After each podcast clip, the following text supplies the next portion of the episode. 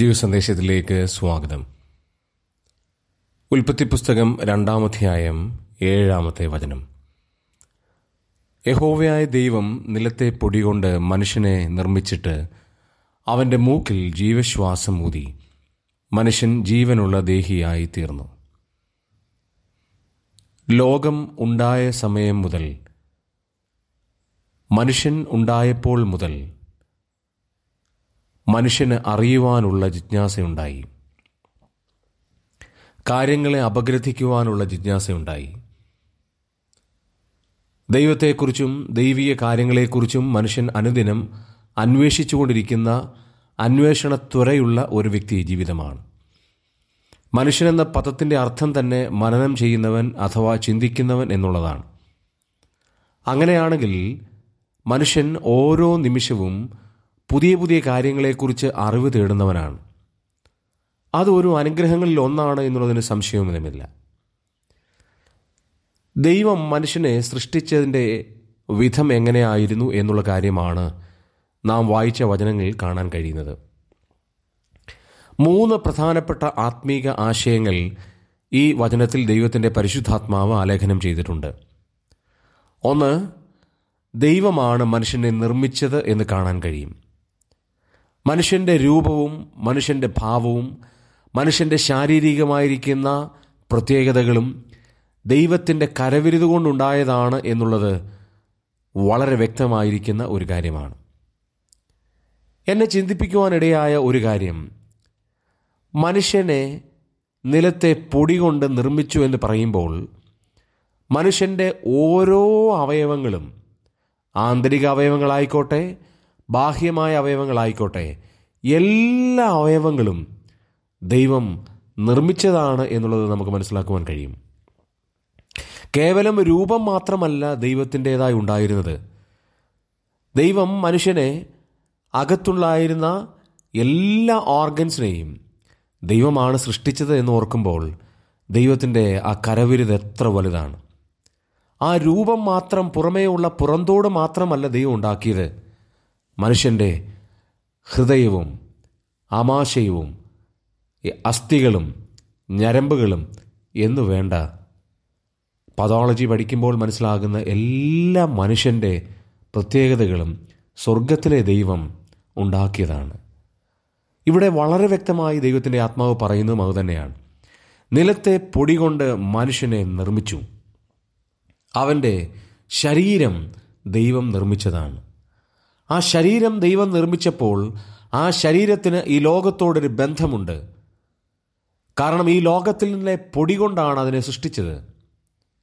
അത് ഈ ലോകത്തിലുള്ള ആളുകളോട് ബന്ധപ്പെടുവാൻ പ്രകൃതിയോട് ഇഴുകിച്ചേരുവാൻ സാഹചര്യങ്ങളോട് പൊരുത്തപ്പെടുവാനുള്ള ഒരു പ്രത്യേക കഴിവാണ് എന്ന് നമുക്ക് കാണാൻ കഴിയും.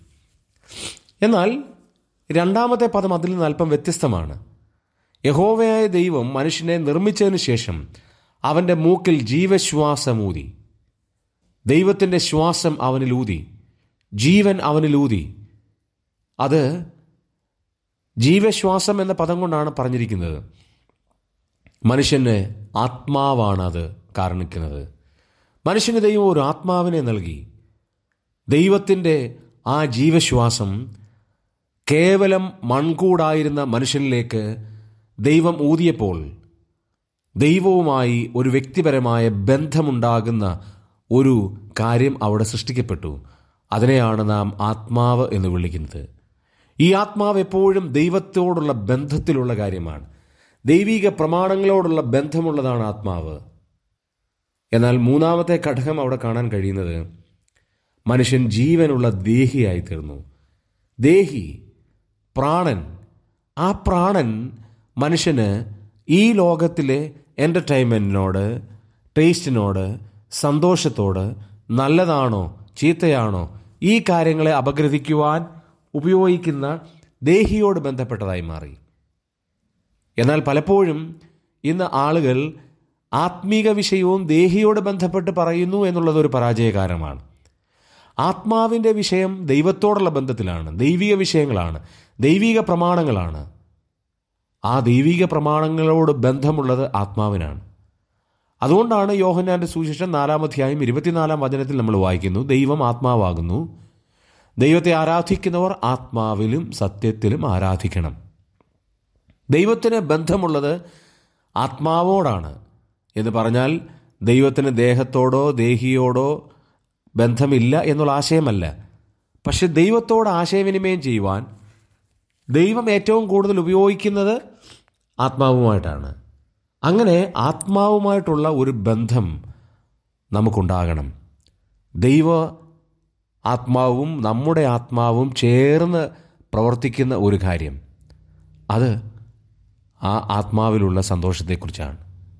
പ്രിയമുള്ള ദൈവമക്കളെ നമ്മുടെ ജീവിതത്തിൽ എന്തെല്ലാം ഉണ്ടായാലും എന്തെല്ലാം കാര്യങ്ങളുണ്ടായാലും എന്നെ കേൾക്കുന്ന പ്രിയപ്പെട്ടവരെ ദൈവത്തോട് താങ്കൾക്ക് ബന്ധമില്ലെങ്കിൽ വ്യക്തിപരമായൊരു ബന്ധമില്ലെങ്കിൽ താങ്കൾക്ക് ഈ ലോകത്തിൽ യാതൊരു പ്രത്യാശയുമില്ല. വ്യക്തിപരമായി ദൈവത്തോടൊരു ബന്ധം. ദൈവത്തിന് നമ്മെ അറിയാവുന്ന അവസ്ഥ നമുക്ക് ദൈവത്തെ വ്യക്തിപരമായി അറിയാവുന്ന അവസ്ഥ അതാണ് ദൈവത്തോടുള്ള ബന്ധം എന്നതുകൊണ്ട് ഞാൻ വിശേഷിപ്പിച്ചത് ചിന്തിപ്പിച്ചത്. അങ്ങനെ ഒരു വൈകാരികമായ ബന്ധം നമുക്ക് ദൈവത്തോടുണ്ടോ? എന്റെ ദൈവമേ എന്ന് പറയുമ്പോൾ ആത്മാർത്ഥമായി അങ്ങനെ പറയാൻ കഴിയുമോ? ദൈവം മനുഷ്യന് മൂന്ന് ഘടകങ്ങൾ കൊടുത്തു. ആ മൂന്ന് ഘടകങ്ങളുടെയും പിൻപിൽ മൂന്ന് കൺസെപ്റ്റുകളാണ് മൂന്ന് ആസ്പെക്റ്റുകളാണ് മൂന്ന് ചിന്താഗതികളാണ് ആ നിലയിൽ ദൈവത്തെ അറിയുവാൻ ദൈവമായിട്ട് ബന്ധപ്പെടുവാൻ ദൈവത്തിന്റെ ആത്മാവ് നമ്മുടെ ആത്മാവുമായി ബന്ധപ്പെടുവാൻ ദൈവത്തിന്റെ ആത്മാവ് നമ്മെ സഹായിക്കുമാറാകട്ടെ. പിതാവെ നന്ദിയോട് സ്തോത്രം. ഒരു ദിവസം കൂടെ നൽകിയതുകൊണ്ട് ഞങ്ങൾ നന്ദി പറയുന്നു. ഇത് എല്ലാവരെയും അനുഗ്രഹിക്കണമേ. രോഗികളായി ബുദ്ധിമുട്ട് അനുഭവിക്കുന്നവർക്കൊക്കെ അവിടുന്ന് വിടുതലിന്റെ കരം നീട്ടുകയും സഹായിക്കുകയും ചെയ്യണമേ. പ്രാർത്ഥന കേട്ടതുകൊണ്ട് സ്തോത്രം. യേശുക്രിസ്തുവിന്റെ തന്നെയുള്ള നാമത്തിൽ തന്നെ. ആമേൻ.